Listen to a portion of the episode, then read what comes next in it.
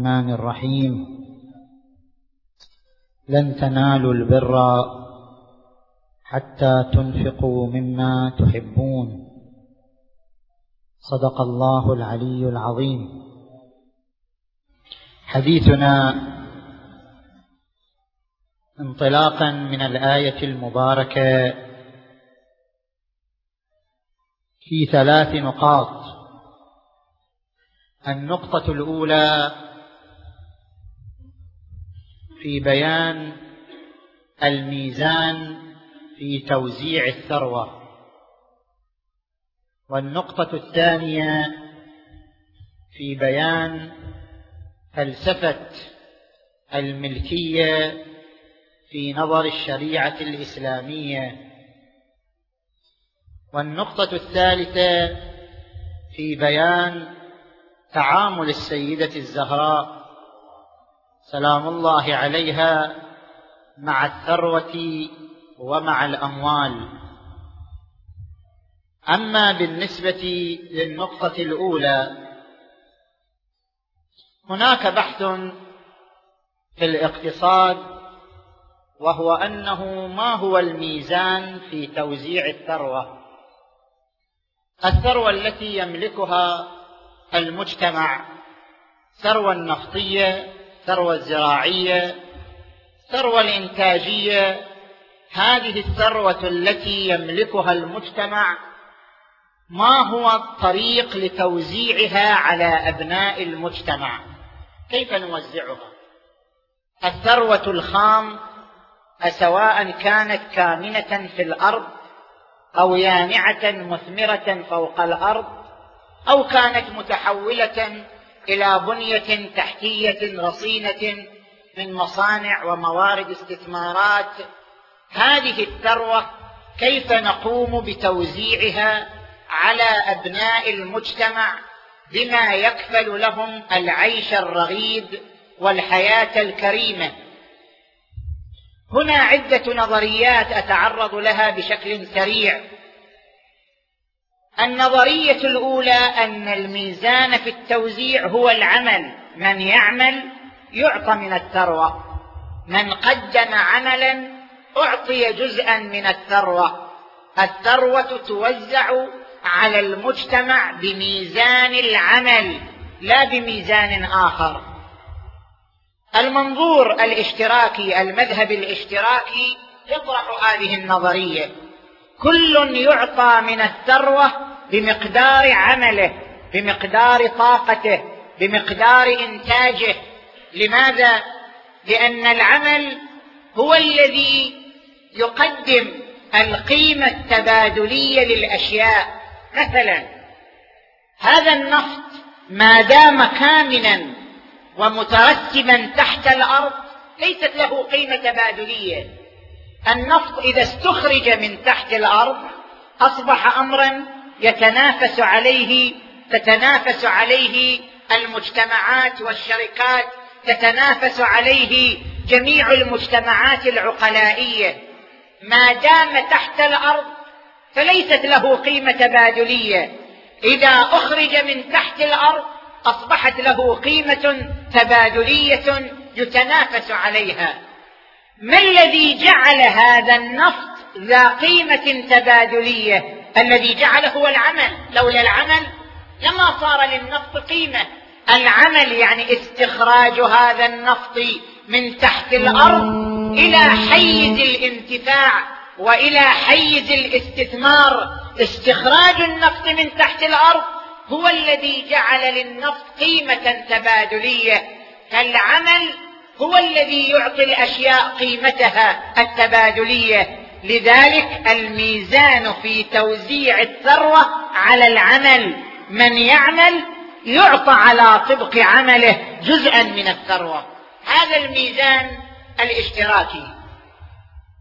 الميزان الآخر يقول المنظور هو الحاجة وليس العمل كما يطرحه كما يطرحه المذهب الشيوعي الذي ما زال في بعض أرجاء العالم حاكما ومهيمنا.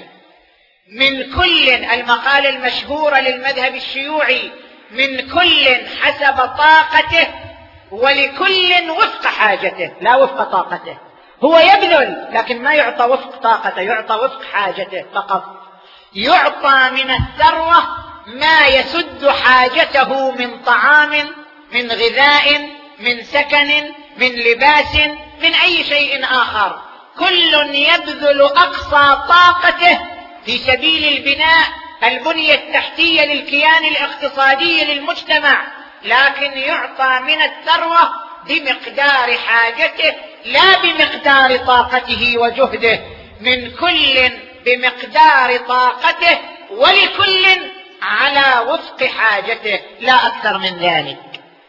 هناك طبقات المنظور الشيوعي يقول المجتمع له طبقات.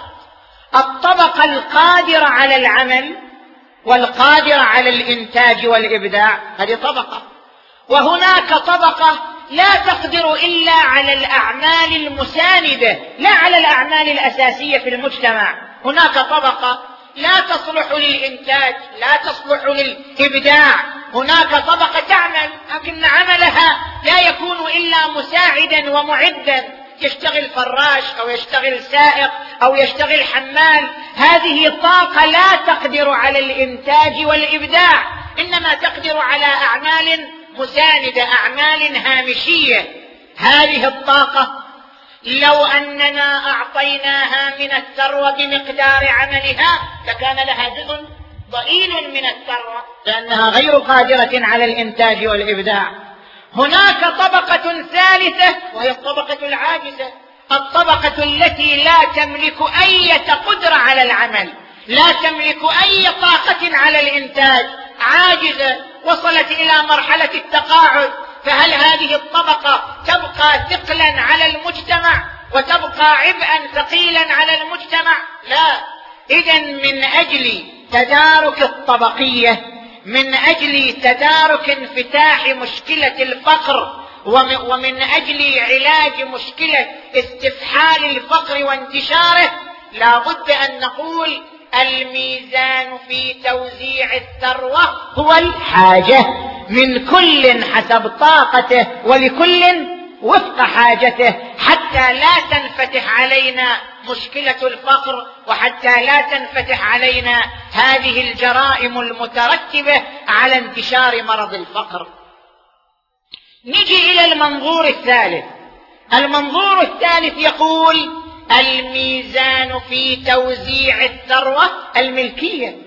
من ملك الأصل ملك نماءه أنت إذا ملكت شاة فأنت تملك حليبها وصوفها ولبنها. ملكت الأصل فملكت نماءه. أليس كذلك؟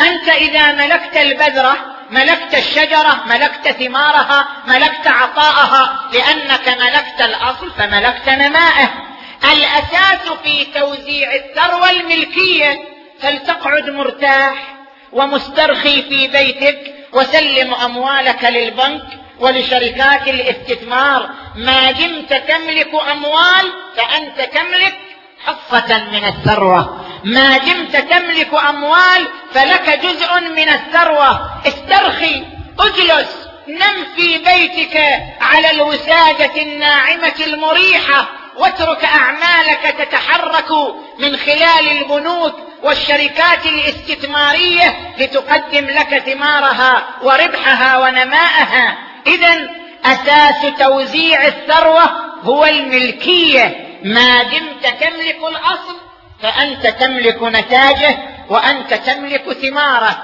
اذا هناك عدة موازين وعدة مذاهب في تحديد ما هو الأساس وما هو الميزان في مجال توزيع الثروة. وماذا يقول الإسلام في هذا المجال؟ وفي هذا الميدان المنظور في الشريعة الإسلامية أن هناك عاملين أساسيين في توزيع الثروة ألا وهما العمل والحاجة. العمل له دور في توزيع الثروة. لا يمكننا إلغاء دخل العمل. لماذا؟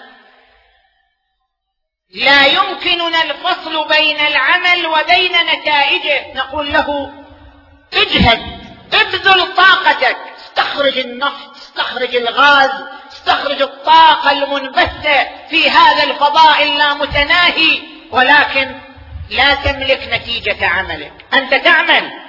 ولكنك لا تملك نتائج عملك. نفصل بينك وبين نتائج عملك. تعطى بمقدار حاجتك فقط كما يقول المنظور الشيوعي. لو كنا نقول بهذه المقالة لارتكبنا خطأين أساسيين. الخطأ الأول أننا وقفنا أمام نزعة إنسانية أصيلة عند الإنسان. من النزعات الأصيلة عند الإنسان نزعته إلى تملك نتائج عمله.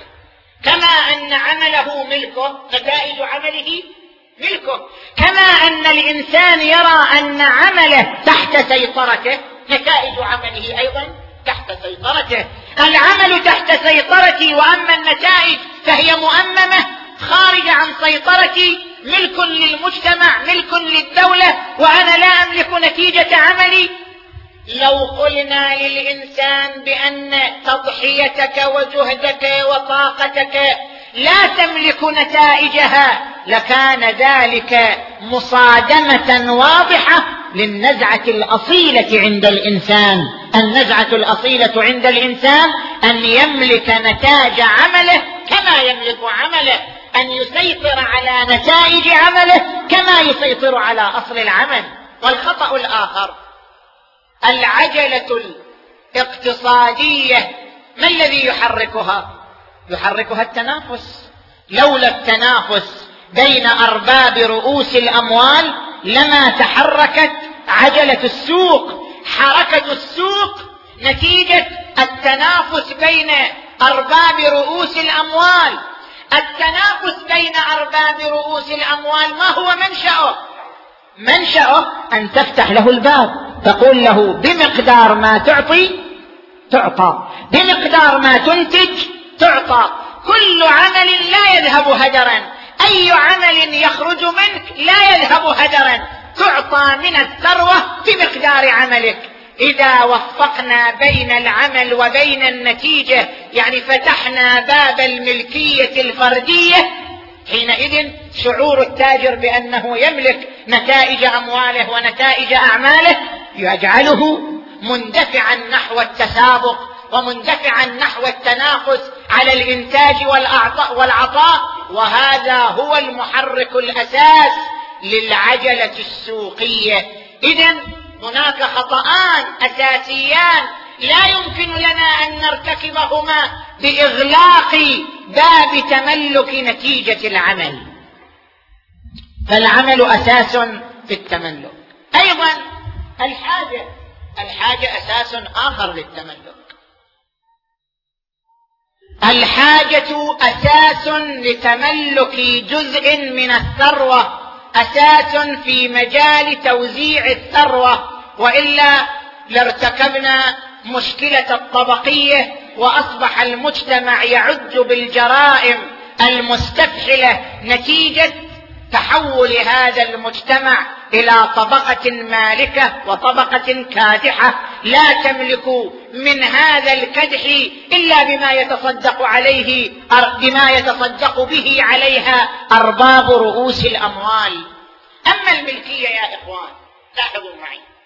الملكية الإسلام ما يعتبرها أداة للتوزيع. من ملك الأموال يعني استحق نصيبا من الثروة؟ لا. الإسلام لا يعتبر الملكية أساسا. في مجال توزيع الثروة. لماذا؟ لأن الإسلام ربط الملكية الفردية بمجال العمل. كيف ربط الملكية الفردية بمجال العمل؟ التفتوا يا إخوان الأموال على قسمين. القسم الأول من الأموال ما يتدخل العمل في صنعه أو تصويره أو إعداده. مثلا هذا هذه الثمرة الشجرة عندما تنبت التفاح مثلا الشجرة عندما تنبت هذا مال. هذا المال لولا العمل لما صار مالا. لولا العمل لما وجد. فالعمل دخيل في إيجاد هذا المال. العمل قد يكون دخيلا في ماذا؟ في إعداد المال. فرض الان مثلا النفط. النفط موجود أنت ما تصنعه ما تخلقه. النفط ما تصنعه أنت مثل ما تصنع الشجرة. النفط موجود تحت الأرض. أنت فقط تستخرجه وتجعله في متناول المنتفعين به. اذا لولا العمل لما صار هذا المال معدا للانتفاع. في هذا المجال في هذا القسم من الأموال. القسم من الأموال وهو القسم الذي يكون للعمل مجال ويكون للعمل تأثير في صنعه في إعداده في تصويره. فتح الإسلام باب الملكية الخاصة. قال من عمل يعطى على طبق عمله ويملك نتيجة عمله. أما في القسم الثاني هناك قسم من الأموال لا ربط للعمل بها أصلا مثل الأرض. الأرض الهان الأرض المواد الصحارى البراري القفار شنو أنت تعمل؟ عملت أم لم تعمل الأرض؟ على ما هي عليه مهما صنعت من العمل هذا العمل يزول. بنيت الأرض؟ هذا البناء يزول يوما من الأيام وتبقى الأرض كما هي. زرعت الأرض؟ هذا الزرع يزول يوما من الأيام وتبقى الأرض كما هي. مالية الأرض لا ترتبط بالعمل مالية نفس الأرض تختلف عن مالية الثمره مالية الثمرة موقوفة على العمل. لولا العمل لما كانت التفاحة مال. النفط لولا العمل لما صار النفط معدا للانتفاع به. أما مالية الأرض بما هي أرض هذا أمر لا يرتبط بالعمل. جميع الأعمال التي تقام على الأرض أعمال مؤقتة وتبقى مالية الأرض قبل العمل وبعد العمل على ما هي عليه. اذا هذا القسم الثاني من الأموال وهو المال الذي لا تأثير للعمل في ماليته ولا دخل للعمل في ماليته. هذا القسم الثاني من الأموال؟ هنا يتوقف كثير من الفقهاء يقول لا. لا نعترف بالملكية الخاصة في هذا القسم من الأموال. الرسول محمد.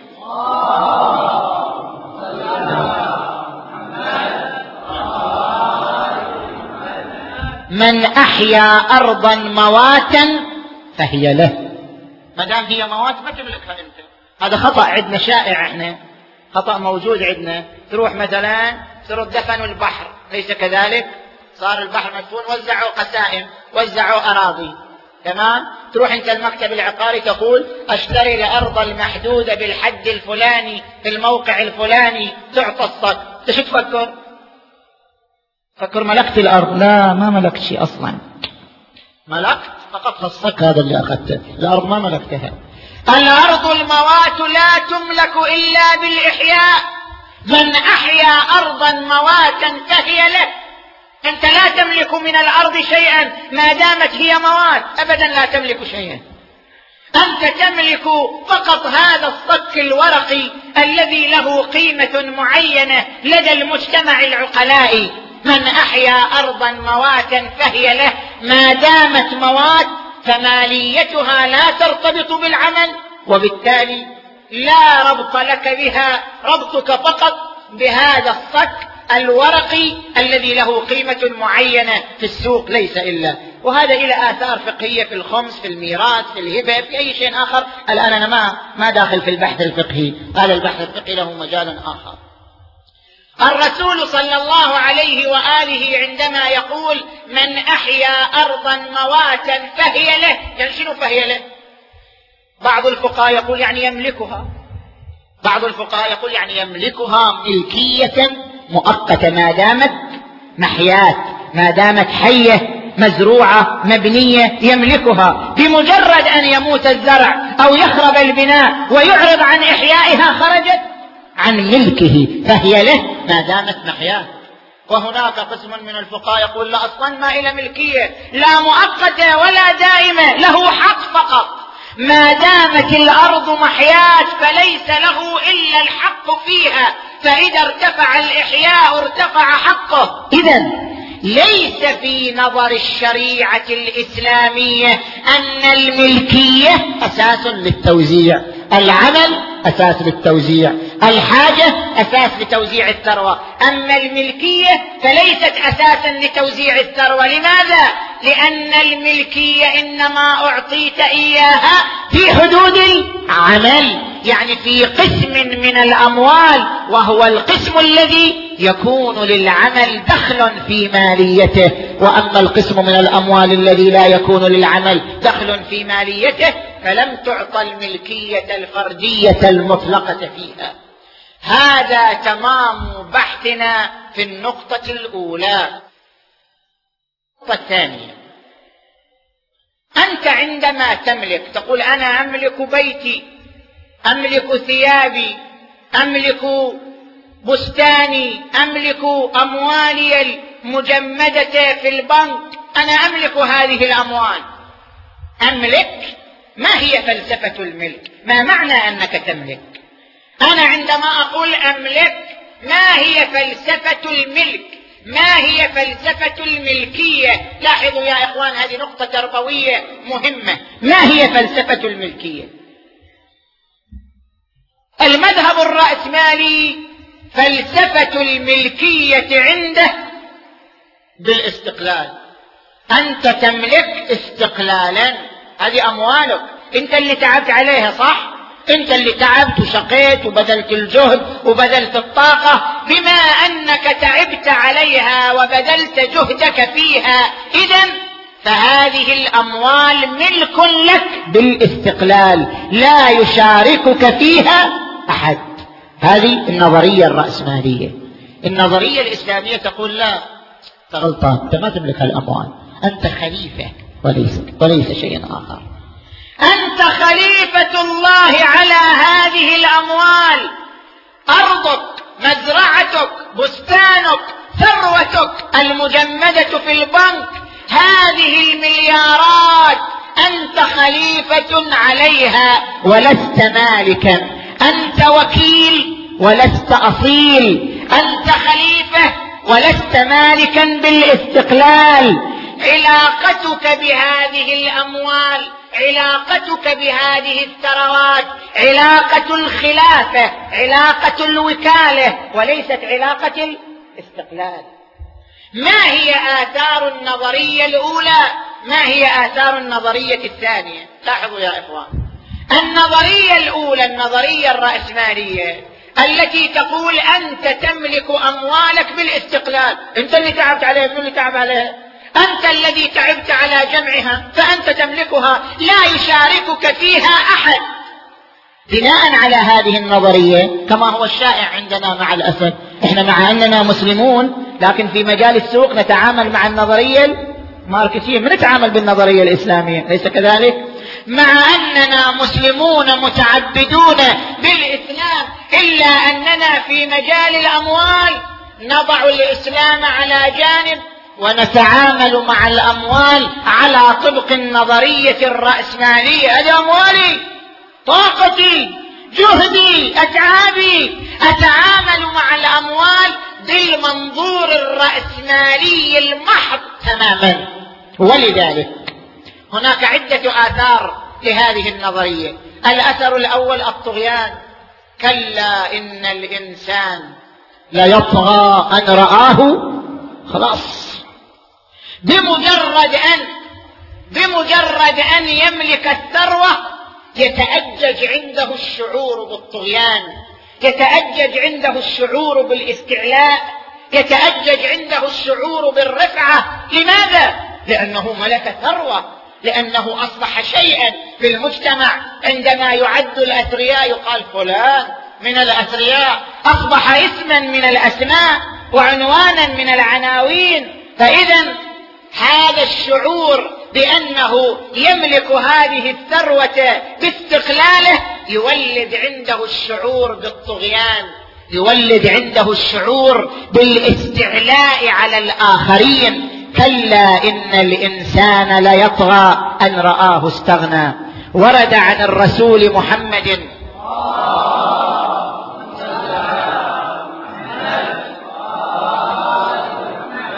من لقي مسلما فقيرا فسلم عليه خلاف ما سلم على الغني لقي الله عز وجل يوم القيامة وهو عليه غضبان. يتعامل مع الفقير بأدنى درجة مما يتعامل به مع الغني.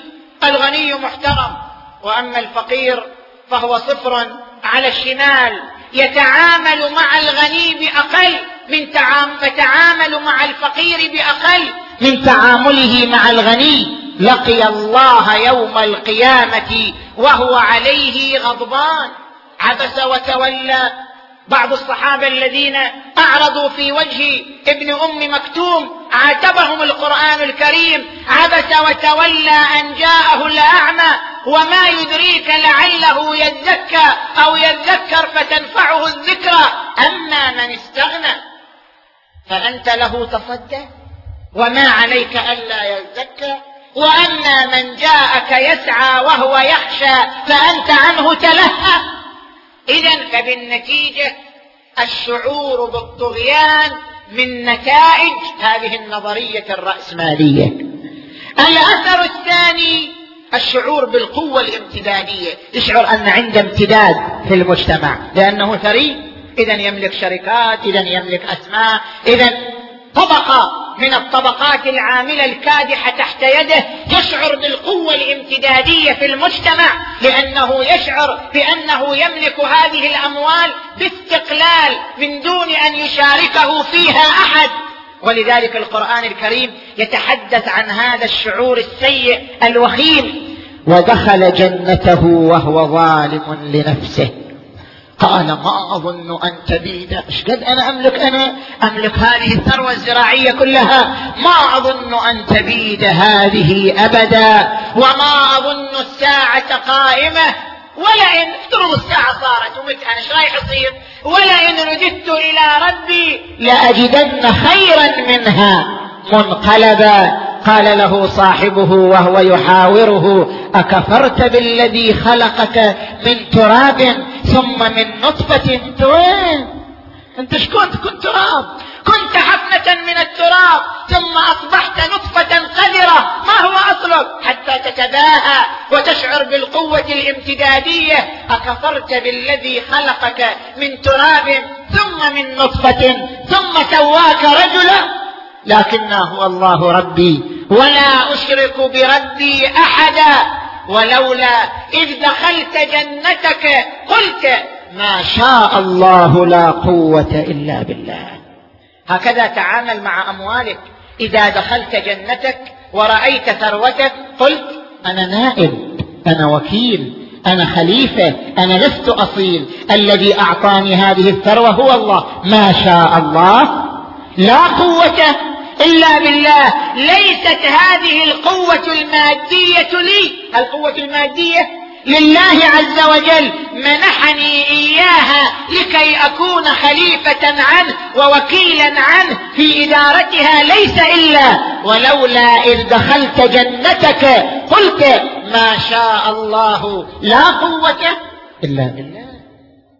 القرآن الكريم يتحدث عن هذا الشعور الوخيم الشعور بالاستقلال في ملكية الثروة. يقول وقال لصاحبه وهو يحاوره أنا أكثر منك مالا. وأعز نفرا طبعا إذا عندي أموال عندي عندي حاشية بعد. ما دام عندي أموال فعندي حاشية وعندي خدم وعندي من يحترمني ويجلني. أما أنت أيها المسكين فضائع بين السكك لا يلتفت إليك أحد. أنا أكثر منك مالا. واعز نفرا هذه النظرة الوخيمة هذا الشعور السيء نتيجة للتعامل مع الأموال على طبق المنظور الرأسمالي لا على طبق المنظور الإسلامي. الشعور الثالث والأثر الثالث هذا الثري عندما تقول له ما رأيك أن تبني مسجدا؟ وما رأيك أن تبني ماتما؟ وما رأيك أن تتصدق على الفقراء من خلال الجمعية الخيرية أو من خلال لجنة كافل اليتيم؟ يقول لك نعم. حاضرين. اكتبوا اسمنا في المتبرعين واعتبرونا من ألمع الأسماء التي تفضلت ومنت على المجتمع بأن قدمت بعض الأموال في بناء المسجد أو بناء المأتم. أو إسعاف الفقراء والمحتاجين وبالتالي لا بد أن يكتب اسمه على أول صفحة وبالخط العريض. تبرع بكذا لإنشاء كذا ولإنقاذ كذا ولإسعاف كذا. يشعر بأنه متفضل هو الذي تفضل على المجتمع. وساهم بأمواله. هو الذي تفضل على الفقراء لولا عطفه وحنانه ورقة قلبه لضاع المجتمع واندرس. ولكن هذا الرجل الثري حنون يقطر حنانا ورأفة وشفقة بالمجتمع. ولذلك دفعه عطفه وحنانه لأن يتفضل ببعض ثروته على المجتمع. أي شيء أعطيت هذا ليس مالك من الأساس. أنت لا تتفضل على المجتمع بشيء. أنت لا تمن على المجتمع بشيء. أنت لا تعطي من عندك شيئا. إنما هو مال الله. إنما أنت خليفة عليه. أنت عندما تعطي وتقدم ليس لك منة أو تفضل على المجتمع أنت تعطي من مال الله الذي استخلفت عليه. وهنا العقبة الكؤود أمام الخمس وأمام الزكاة. عندما يقول له ادفع الخمس. طيب أنت الآن خذ نظرة استقرائية. راجع المشايخ الذين يستلمون الأخماس. كم نسبة الفقراء وذوي الدخل المحدود ممن يدفعون الخمس وكم نسبة الأغنياء ليس كذلك؟ ثمانية وتسعين بالمئة ممن يدفعون الأخماس هم من ذوي الدخل المحدود. الذي يكدح طول السنة كي يوفر مقدارا من المال ثم يخرج خمسه. وأما الذين يعيشون في بحبحة الملايين ويعيشون في ترف هذه الأموال وبذخها ويقول لا ملكي ملكي هذا ملكي هذه أتعابي وجهودي. أنا ما يخالف أعطي بعض الفقراء في السنة مرة تصدقا مني وتفضلا ومنة. أما أن أخرج خمس أموالي فهذه الطامه التي لا يمكن تحملها ولا يمكن معاناة آلامها لأنه يشعر أن الخمس ملكه. وأنه يتفضل بإعطائه. مع أن الخمس أساسا ليس ملكه. أساسا يجب عليه أن يسلم ملك الغير لمالكه. أساسا يجب عليه أن يقدم مال الغير له. ولذلك ورد عن الإمام الباقر سلام الله عليه في الرواية المعتبرة يا أبا بصير ما أيسر ما يدخل به العبد النار؟ شنو أقل حاجة؟ والإنسان يسقط في النار. ما أيسر ما يدخل به العبد النار؟ قلت لا أدري يا سيدي. قال من أكل من مال اليتيم درهما. إذا تأخذ درهم من مال اليتيم هذا موجب للسقوط في النار. ونحن اليتيم يا أبا بصير. وفي رواية أخرى من أكل شيئا من حقنا الخمس. حقهم عليهم السلام. من أكل شيئا من حقنا فكأنما أكل من لحمنا. فكأنما أكل من لحمنا. فأنت لست متفضلا عندما تعطي الخمس وإنما واجبك وظيفتك أن تسلم مال الغير لمالكه لا أنك متفضل وذو منة في دفعه. إذا جئنا للنظرية الإسلامية التي تقول بأن علاقتك بالثروة هي علاقة الخلافة هي علاقة الوكالة. أنت خليفة هو الذي جعلكم خلائف في الأرض. فمن كفر فعليه كفرة. هذه النظرة الإسلامية لها آثار تربوية وسلوكية رائعة. في مسيرة الإنسان وفي عمل الإنسان. الأثر الأول. من يشعر بأنه خليفة يشعر بأن علاقته بالمال علاقة مؤقتة مو علاقه دائمة. أنا علاقتي بهالأموال فترة مؤقتة وأمشي عنها. خلاص. أنا مجرد وكيل. أنا مجرد خليفة. علاقتي بهذه الأموال علاقة مؤقتة كعلاقتي بأي نعمة أخرى. علاقة مؤقتة ستزول يوما من الأيام. من قرأ هذه الآيات القرآنية إن يشاء يذهبكم ويستخلف من بعدكم من يشاء. أنتم وقت معين تروحوا يجي واحد غيركم والأموال تذهب لغيركم.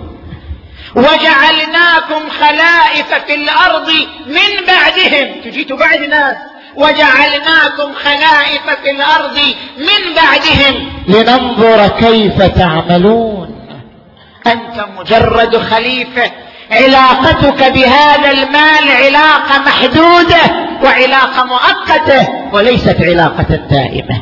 الأثر الثاني من تعامل مع الأموال على أساس الخلافة على أساس الوكالة لا على أساس الأصالة والاستقلالية بدأ يتعامل مع الأموال بالتعليمات التي ألقاه إليها مالك الأموال الحقيقي.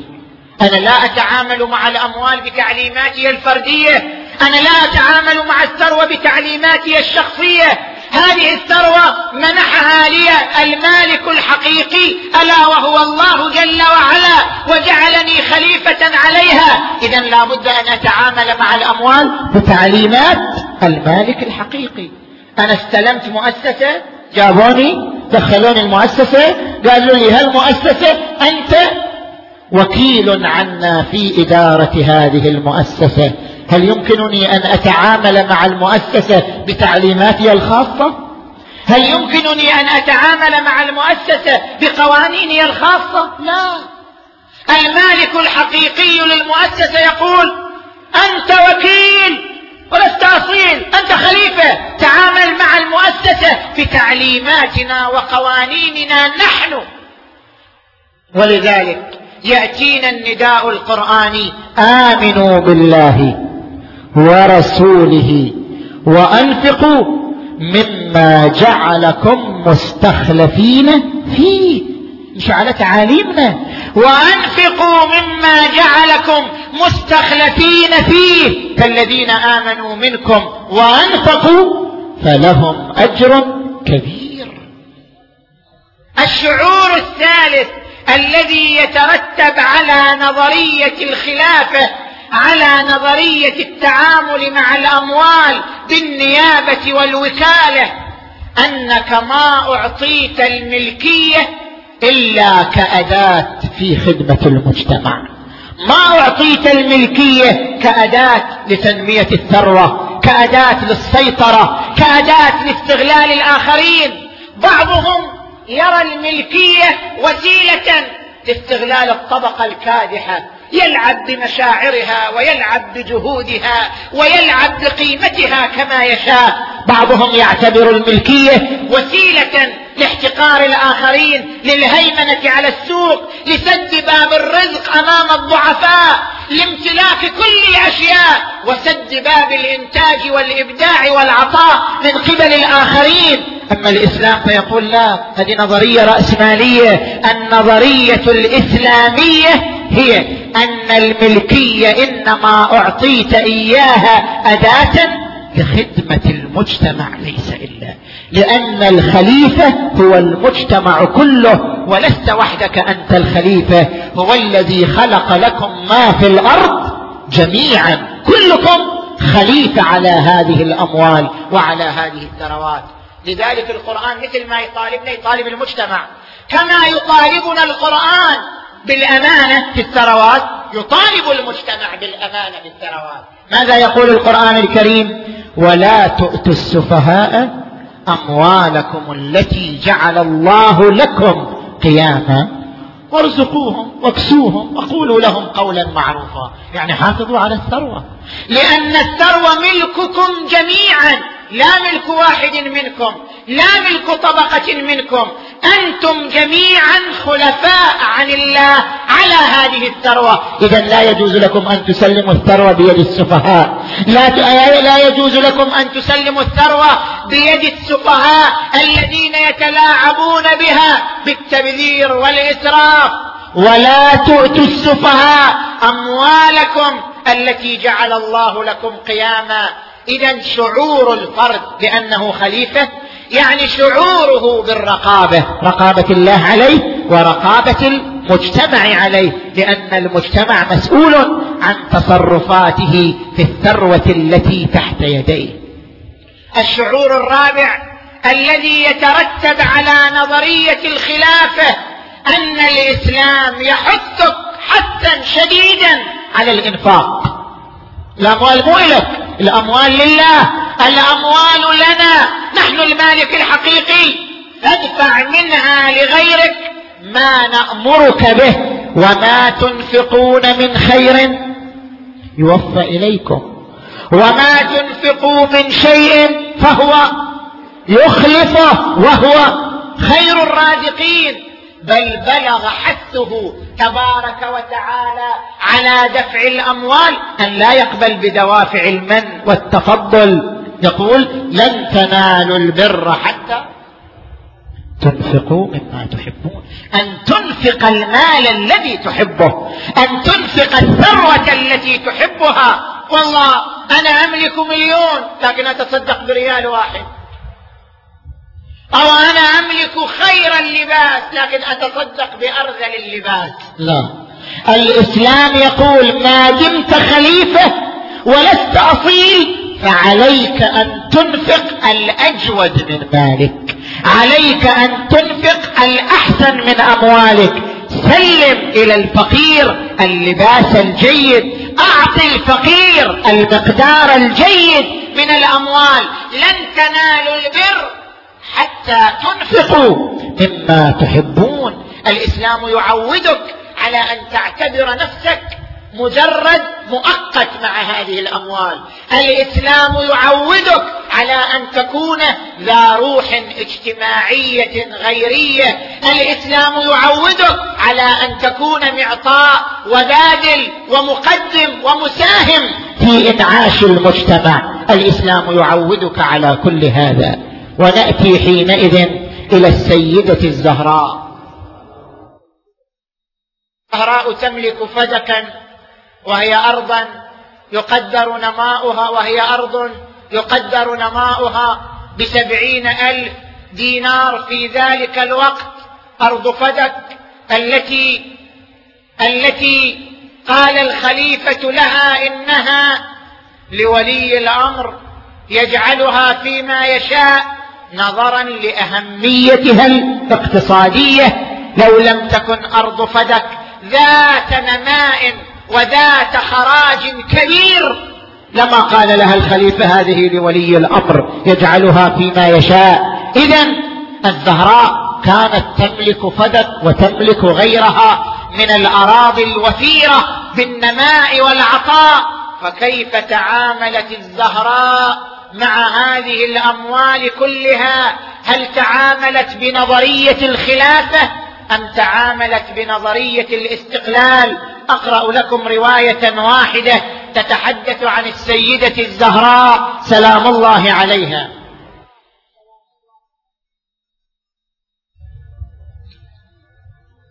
عن جابر بن عبد الله الأنصاري قال صلى بنا رسول الله صلى الله عليه وآله صلاة العصر فلما انفتل جلس في قبلته والناس حوله فبينما هم كذلك إذ أقبل إليه شيخ من مهاجرة العرب عليه سمل قد تهلل وأخلق يعني ثيابه بالية وهو لا يكاد يتمالك كبرا وضعفا فأقبل عليه رسول الله صلى الله عليه وآله يستحثه الخبر يعني الرسول يبادر لماذا؟ يبادر لمصافحة الفقراء يبادر للإقبال على الفقراء. فأقبل عليه رسول الله صلى الله عليه وآله يستحثه الخبر. فقال الشيخ يا نبي الله أنا جائع الكبد فأطعمني وعار الجسد فاكسني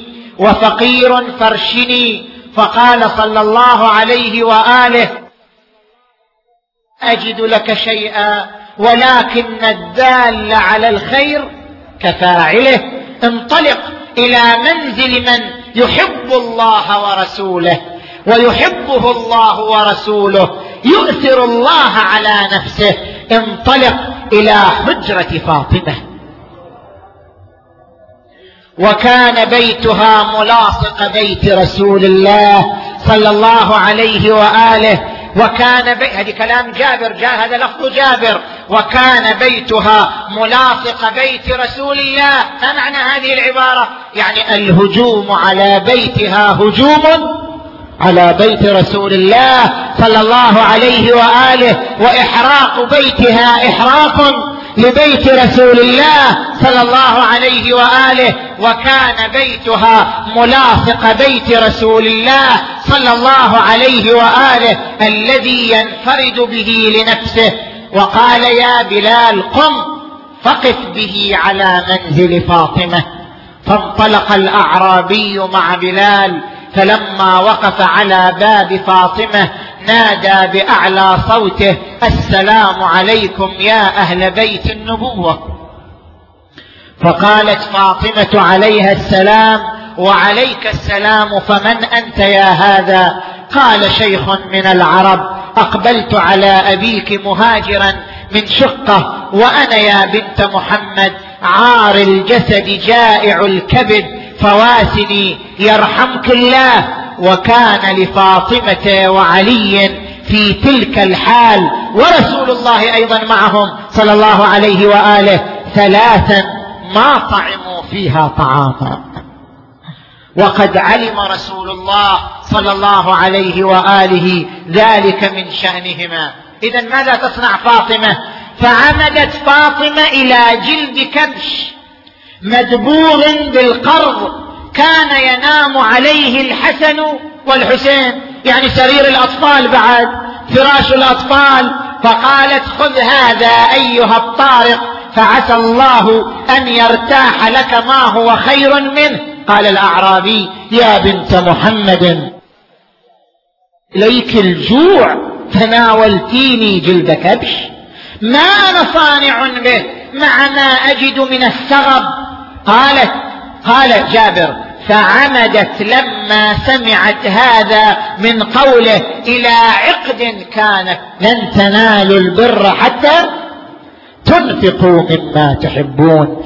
فعمدت إلى عقد كان العقد الذي يزين المرأة العقد الذي يعطي المرأة شعورا بأنوثتها وشعورا بجمالها وشعورا بزينتها من أثمن ما تحب.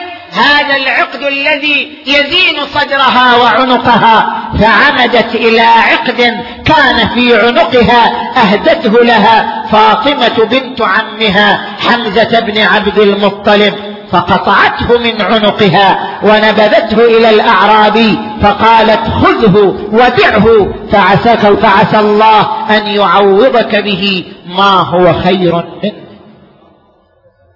فأخذ الأعرابي العقد وانطلق إلى مسجد رسول الله والنبي صلى الله عليه وآله جالس في أصحابه فقال يا رسول الله أعطتني فاطمة هذا العقد وقالت بعه فعسى الله أن يصنع لك به قال فبكى النبي صلى الله عليه وآله قال وكيف لا يصنع الله لك به وقد أعطتك إياه فاطمة بنت محمد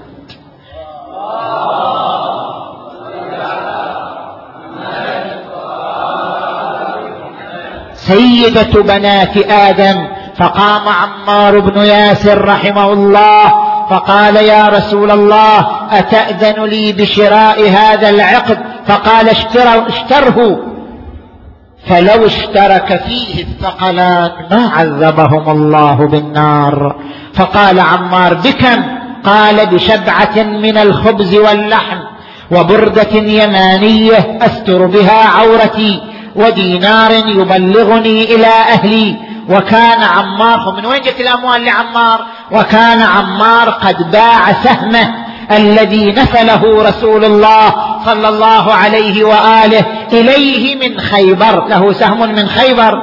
ولم يبق منه شيئا. فقال لك عشرون دينار ومائة درهم هجرية وبرد يمانية وراحلتي تبلغك أهلك وشبعك من خبز البر واللحم. فقال الأعرابي ما أسخاك بالمال يا رجل؟ وانطلق. وعاد الأعرابي إلى رسول الله صلى الله عليه وآله. فقال له رسول الله أشبعت واكتفيت؟ قال الأعرابي نعم. واستغنيت بأبي أنت وأمي. قال فأجزي فأجز فاطمة بصنيعها أو فاجز فاطمة بصنيعها. فقال الأعرابي اللهم إنك إله ما استحدثناك ولا إله لنا نعبده سواك وأنت رازقنا على كل الجهات اللهم أعط فاطمة ما لا عين رأت ولا أذن سمعت تأمن النبي صلى الله عليه وآله على دعائه وأقبل على أصحابه فقال إن الله قد أعطى فاطمة من الدنيا ذلك. شنو أعطاها من الدنيا؟ أنا أبوها. وما أحد من العالمين مثلي وعلي بعلها. ولولا علي ما كان لفاطمة كفء أبدا. وأعطاها الحسن والحسين وما للعالمين مثلهما سيدا شباب أسباط الأنبياء وسيدا شباب أهل الجنة وكان بازائه مقداد وعمار وسلمان فقال وأزيدكم قالوا نعم يا رسول الله. قال أتاني الروح يعني جبرائيل عليه السلام أنها إذا هي يعني الزهراء هي تنفعك ها إذا هي قبضت ودفنت. ماذا يكون حالها؟ أنها إذا هي قبضت ودفنت يسألها الملكان في قبرها من ربك يا فاطمة؟ فتقول الله ربي. فيقولان فمن نبيك؟ فتقول أبي. فيقولان فمن وليك وإمامك. فتقول هذا القائم على شفير قبري. هذا وقت دفنها. وعلي تسيل دموعه الساخنه على خديه. وأعضاؤه ترتعش. وبدنه قد قد انهار من هول المصيبة. والزهراء تسمع بكاءه. وترى دموعه وتصغي إلى شهيقه وزفيره وهو يقول ما لي وقفت على القبور. ما لي وقفت على القبور مسلما. مسلما على من؟ قبر الحبيب. أهناك حبيب أعظم من الزهراء. وهناك حبيب أقرب من الزهراء ما لي وقفت على القبور مسلما قبر الحبيب فلم يرد جوابي. أحبيب ما لك لا ترد جوابي حبيب ما لك لا ترد جوابنا؟ أنسيت بعدي خلة الأحباب؟ قال الحبيب وكيف لي بجوابكم؟ وأنا رهين جنادل وأنا رهين جنادل وترابي أكل التراب محاسني. وهناك نداء آخر. هناك نداء آخر لأبي الحسن ها يقول لكل اجتماع من خليل فرقة. وفاطمة لكل اجتماع من خليلين فرقة وكل الذي دون الفراق قليل. وإن افتقادي فاطمة بعد أحمد دليل على أن لا يدوم.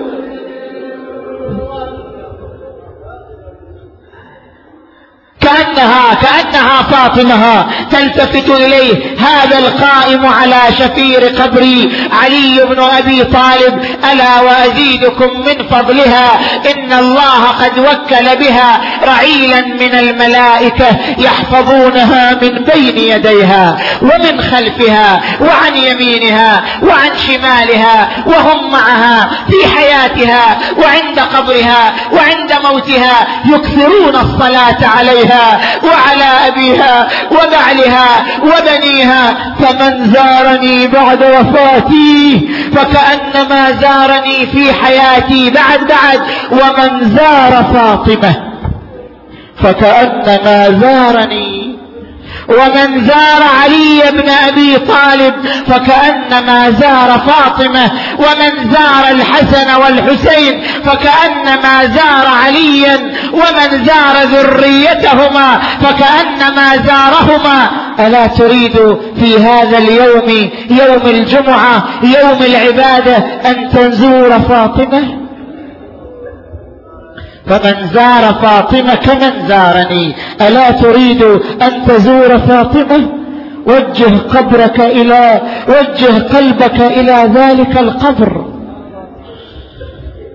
وماذا يضم ذلك القبر؟ يضم جسما نحيفا. علي يصف جسمها يقول نحل جسمها. وضعف حتى أصبح كالخيال. شايف الخيال شلون؟ خيال شلون؟ شفاف.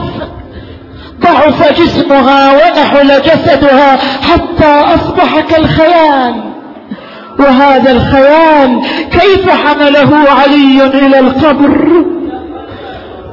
هذا الخيال الضعيف هذا الجسد الضعيف حمله علي وطفلان يتيمان حمله علي وطفلان يبكيان. جاء به إلى قبرها ووضع ذلك الجسم النحيل في قبرها ووقف الطفلان الباكيان. يزور يزورانها ونحن نزور معهما. السلام عليكم.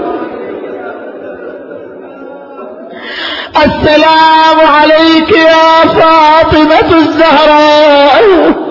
السلام عليك يا سيدة النساء. السلام عليك يا مكسورة الأبلاء هي في قبرها وهي تحمل علم اطلاعها المكسورة. السلام عليك يا مكسورة الابلاع يا ملطومة العين. السلام عليك يا أول مظلوم. اول مظلوم بعد رسول الله. لكنها هي الزهراء تخاطبنا. هي الزهراء تنادينا. نحن شيعتها. نحن مواليها. تقول دهر رماني بالرزايا بكل الشهور بن فايز يقول عن لسانها دهر رماني بالرزايا بكل الشهور وانسان ضلع اللي بجنب الباب. مكسور واعظم على قلبي فجيعة يوم دهر رماني بالرزايا بكل الدهور وانسان ضلع اللي بجنب الباب.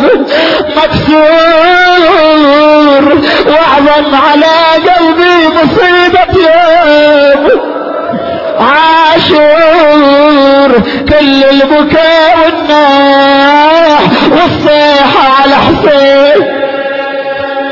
ظهري رماني بالرزايا بكل غالي شتت أولادي عن يميني وعن شمالي. ما أشوف ساعة من الدهر مرتاح بالي. كل البكاء والناح والضجة وبكسر ذاك الضلع رد تطلعان في طيها سر الإله مصون. يا الله. اللهم صل على محمد وآل محمد. اللهم بالزهراء وأبيها وبعلها وبنيها. والسر المستودع فيها تقبل أعمالنا يا الله. واشف مرضانا خصوصا المرضى المنظورين يا الله. واقض حوائجنا وحوائج المؤمنين والمؤمنات يا الله. اللهم فك الاسرى واشف المرضى. اللهم انصر الإسلام والمسلمين. واخذل الكفار والمنافقين. يا رب العالمين.